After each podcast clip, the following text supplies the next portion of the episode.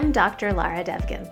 I'm a plastic surgeon in New York City, the CEO of Scientific Beauty, and of course, a major beauty enthusiast. You are listening to Beauty Bosses, where we chat with fellow industry leaders who are shaping beauty, fashion, wellness, and all things pretty. Everyone. I am so excited about today's episode of Beauty Bosses. We have Jeremy Adelman, who is the founder of Artis. Thank you for having me. Thank you for being here. So, tell us a little bit about yourself. So, I love the name of the, the podcast, Beauty Bosses. I always feel like I work for everyone, and it's almost like how do I make the best possible experience happen? It's by really actively listening and participating. So, I feel really lucky to be here and yeah, out. the listeners are the bosses. It's oh. not us. Okay, good. Yeah, no, we're, he, we're here to serve. we're here. We're working for you guys. Um, okay, amazing. Well, I'm so excited to have you here because I love your beautiful line of products, um, and I want you to tell us a little bit about what Artis is. Sure, definitely. Um, just changing the way that people put on beauty products and use them. It's all about better beauty by experience. And you know, when someone, you know, when I grew up, it was always it hurts to be beautiful, and does it have to? And I think what we've always done is realize sometimes, you know, sitting in perfect audience of the biggest organ on our body is our skin. How do we treat it better?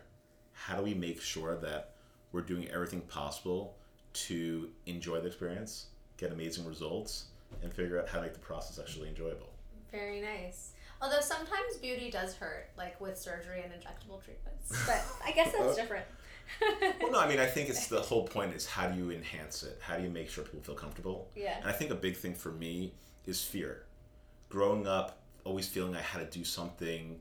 Oh, become a doctor. That wasn't my bag.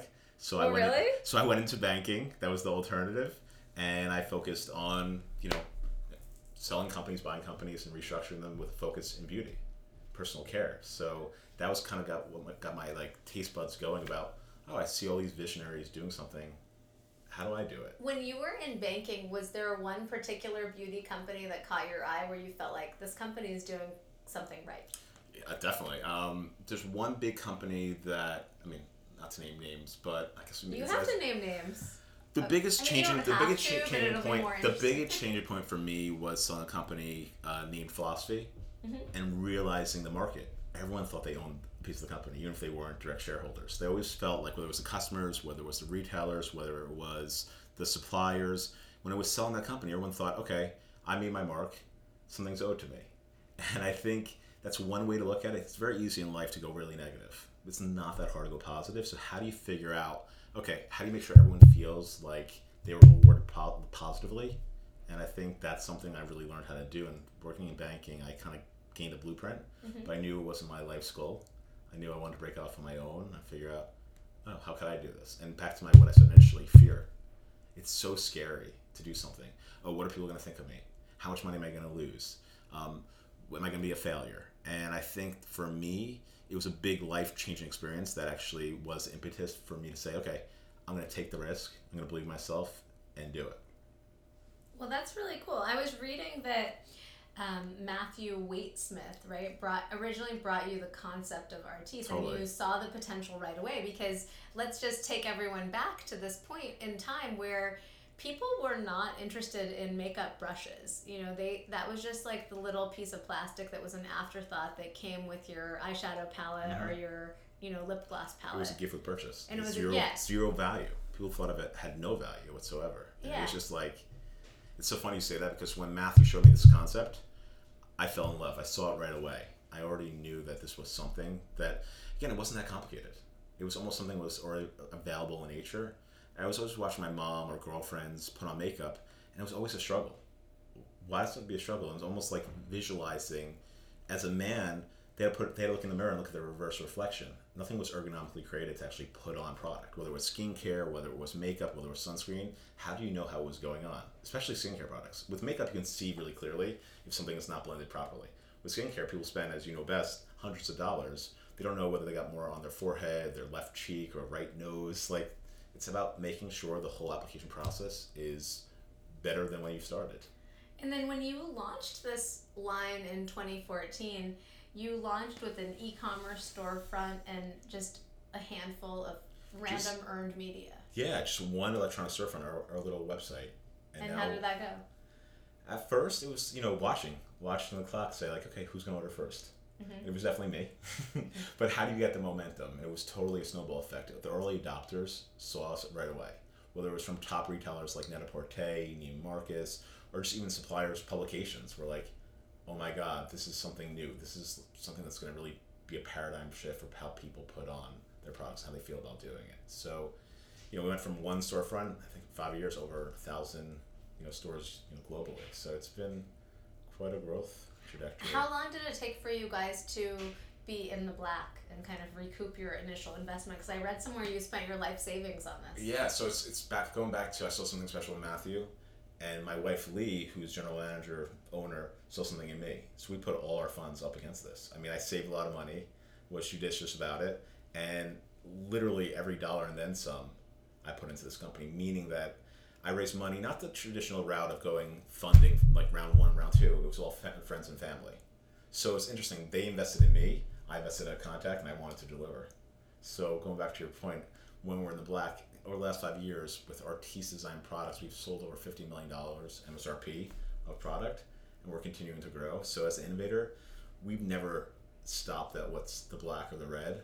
I mean, yes, people are gonna get mad at me saying that, but it's my fiduciary responsibility. But it's always about enhancing what we do. How can we be an innovative company if we're gonna worry about the cost of goods sold and how we're gonna impact the end user? I mean, I think that's never held us up. I think that's what changed. I think even right now, we're only the tip of the iceberg. I think I've drank the Kool Aid, so I think everyone has our product. Mm-hmm. But right now, out of 200 plus you know citizens in the U.S. of like let's say 10% are makeup wearers or beauty wearers, we're only at like a thousandth of a percent. So the sky's the limit. It's just about how we're going to get there. In terms of numbers, I'm always thinking about beauty business. You know, if we increase our sales by one product per store per week, I mean that could be millions of dollars a year. So how do we do that? How do we change the consumer behavior to say, okay, I'm not going to expect this with my eyeshadow. I'm not going to expect this to be given to me. I'm going to realize that it's really important part of the equation, not only the makeup, but putting it on. I think that was the whole, the whole thing that I like. Matthew spoke to me. It was like these conventional brushes, they were paint brushes. If you're looking at a canvas and putting that makeup on a canvas, it was really easy to put it when you're kind of directly as an extension of your hand. When you're kind of, like I said earlier, reverse reflection, it's really difficult to put on that product. So that was the first thing. Second thing is makeup brushes are usually made with animal hair. Think about animal, animals in the environment. The hair is used for two things: to protect them and to keep them warm. This is to trap the outside elements, not to let it go. So you see all these people using picking up product and lots and lots of product, and yes, you're selling a lot of makeup with that, but it's actually getting stuck in the fiber bundle. It's actually not going on. So our products keep. It. But it's not that hygienic either, right? Well, one in ten people are allergic to animal hair. And the biggest story, it's going to be hard to hear, but I would go up to all my girlfriends and say, "Oh, your your makeup looks great today." oh, that's great. How often do you wash your face? And they look at me like twice a day. Oh, when's the last time you washed your makeup brush? And they would cringe. And that night they'd go home, throw them all into a sink or to a tub, and wash them. And it was like the first time talking about hygienic. It's like the first time they've done that in months. Yeah. I think that that's something that I always think about from the medical side of makeup brushes that you, the makeup brush can be one of the dirtiest things that you've got going on. It's sort of like imagine if you slept on the same pillowcase for weeks and months without washing it. All of the embedded sebaceous tissue and skin cells Ooh. and all of that stuff. It's kind of gross. Worse than that, it's like a hotel that doesn't clean there. It's like how many hands have touched? How many hands have you touched? Like it's laying on your counter. Yeah. It's exposed to all these elements. How do how what so for people listening out there, what no matter what kind of makeup brushes you use, what is your recommendation for how people should be cleaning their makeup every brushes? time it seems like it's, it's funny for me to say that too because we have two kids me and my wife and so we're always cutting steps out of the process that's something you can't cut out because it's about the routine it's the muscle memory it's the behavioral patterns of actually making sure you do it because otherwise oh i didn't do this time i'll do it tomorrow oh, i didn't do it tomorrow i'll do it next week and it's you're cleaning something yeah it's, it's like, like you have to wash your hands every time you go to the bathroom yeah. too. It's like if you do something that requires cleanliness, you've got to wash your hands. These are your key orifices: your eyes, your ears, your mouth. It's like again, I'm not scientific about it, but it just it makes sense. So everything I'm doing right now, everything we're doing right now, is to really take consideration about how to enhance the experience, how to make the results better, and how to feel good about doing it again. So I think, yeah, it's it's shocking to me. And the biggest, the light bulb went off for me back when I started the company, when I would go into all these boardrooms, mostly with men, and they'd you know be wearing a nice tie or nice cufflinks or have really nice pen, and I would say, oh my god, that's a great pen. Where do you get it? And they tell me the whole history of their son gave it to them or daughter, and I say, oh, that's great. You do me a favor. Let's do a test. Let's you know, I'll give you two pieces of paper, draw one face just looking at it, and draw the other, and like time it 30 seconds. They're so competitive. People are so competitive. So they drive in 30 seconds, and I they would draw it, and I watch them. I say, okay, time's up. I'm Like, oh, that's great. You got two eyes, you got a nose, you've got a clef. You know, um, let's do it again. And they'd be so geared up to do it. And they said, this time, what I'm going to have you do is hold the paper up, to your chest, and I'd have a mirror that I show in front of them. I was like, draw the same picture. And if that's impossible, how would you do that? But I would coax them along, and I would time them, and I'd do it. The results were very different. The eye would be over to the left side, the mouth would be completely disjointed, and I said I put them up next to each other. I was like, that's what your your wife, your daughter, your friend has to do every single day. The label went off, the checks came out, and they're like, I want to invest in this, and that was kind of the the banker in me who said, okay, we really have something here. But you know, that's not what helped stop me. Was not dollars and cents because the capital expenditure actually creating this product is really expensive. Yeah, what can people expect if they're trying to start a company like this? Like, are you um, comfortable sharing any numbers or information for our listeners about what does it take if you're trying to get investments from your friends and family and your own bank account? I would like if you're cracking open the piggy bank. What does it mean to start a company like this? Well, first off, you have to believe in it. Mm-hmm. So before you go to um, OPM, other people's money, really feel comfortable with using your own money. Again, I very thankful the friends and family. I would suggest really kind of taking a look at it, making sure you don't slow down, but making sure you have the financial wherewithal to do it. Because what happens is if you're going to cut corners, it's like not putting the foundation on right. You're going to cut the foundation when you're building a house and it all collapses. So make sure you really do have the finances.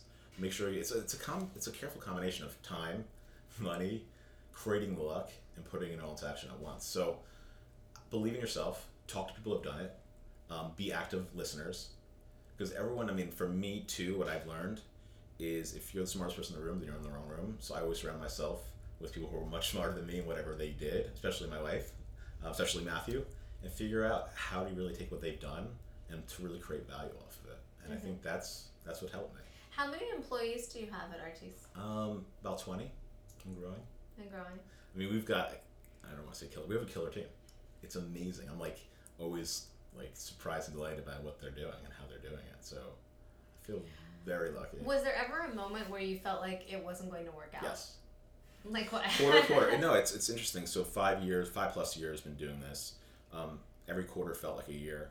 Um, it's not paycheck to paycheck, but it's really defying the odds and taking those risks and like not getting stuck on the finish of something or like the small things, but like making sure that like you took that next step, that next risk. And I think you have to be really comfortable taking risks to do it. Where do you make your brushes? Right now, we make them in Asia, and you know we figure out how to actually create jobs here, create jobs there, and you know make it a global company with a, a message that really appeals to all. What were the most important brand partners for you in terms of? I know you started with your single retail storefront. Is that still your most important?